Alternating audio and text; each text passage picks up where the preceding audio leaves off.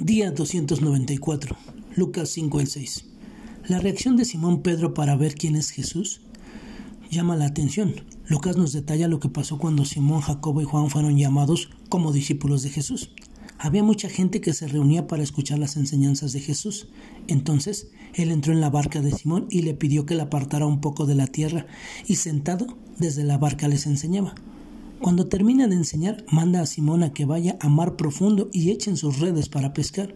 Sin embargo, ellos venían de estar toda la noche tratando de pescar y no habían encontrado nada. Es interesante lo que responde Simón ante esta petición, pero porque tú lo pides, echaré las redes. Al echar las redes, los peces fueron tantos que, no, que tuvieron que llamar a sus compañeros para llenar dos barcas y éstas se hundían de tanto peso. Ante estos acontecimientos, ¿Cuál fue la reacción de Simón? Al ver esto, Simón, Pedro cayó a los pies de Jesús, diciendo, Apártate de mí, Señor, pues soy hombre pecador. Simón, al ver esta pesca milagrosa, reaccionó delante de quien estaba.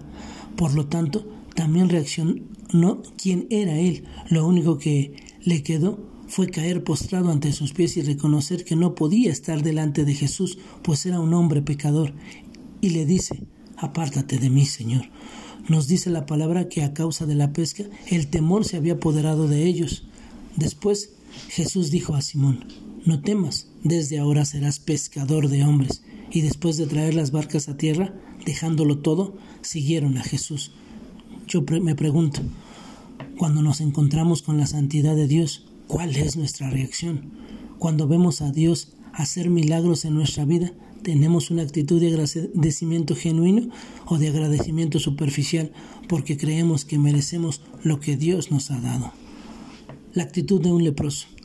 Había ahí un hombre lleno de lepra, y cuando vio a Jesús cayó sobre su rostro y le rogó, Señor, si quieres, puedes limpiarme. Nuevamente vemos características peculiares en la actitud de este hombre. Era un leproso. Cuando vio a Jesús, se postró delante de él, le rogó su petición la hizo consciente de que era decisión de Jesús si era limpio o no. Señor, si quieres puedes limpiarme, fue lo que dijo. La actitud que tenemos delante de Dios cuando nos presentamos delante de Él muestra si nuestras peticiones dicen mucho de quien creemos que es Él y si sabemos quiénes somos nosotros delante de Él. Un excelente hábito que debemos de buscar. En esos días Jesús se fue al monte a orar y pasó toda la noche en oración a Dios. Cuando se hizo de día, llamó a sus discípulos y escogió a doce de ellos, a los que también dio el nombre de apóstoles.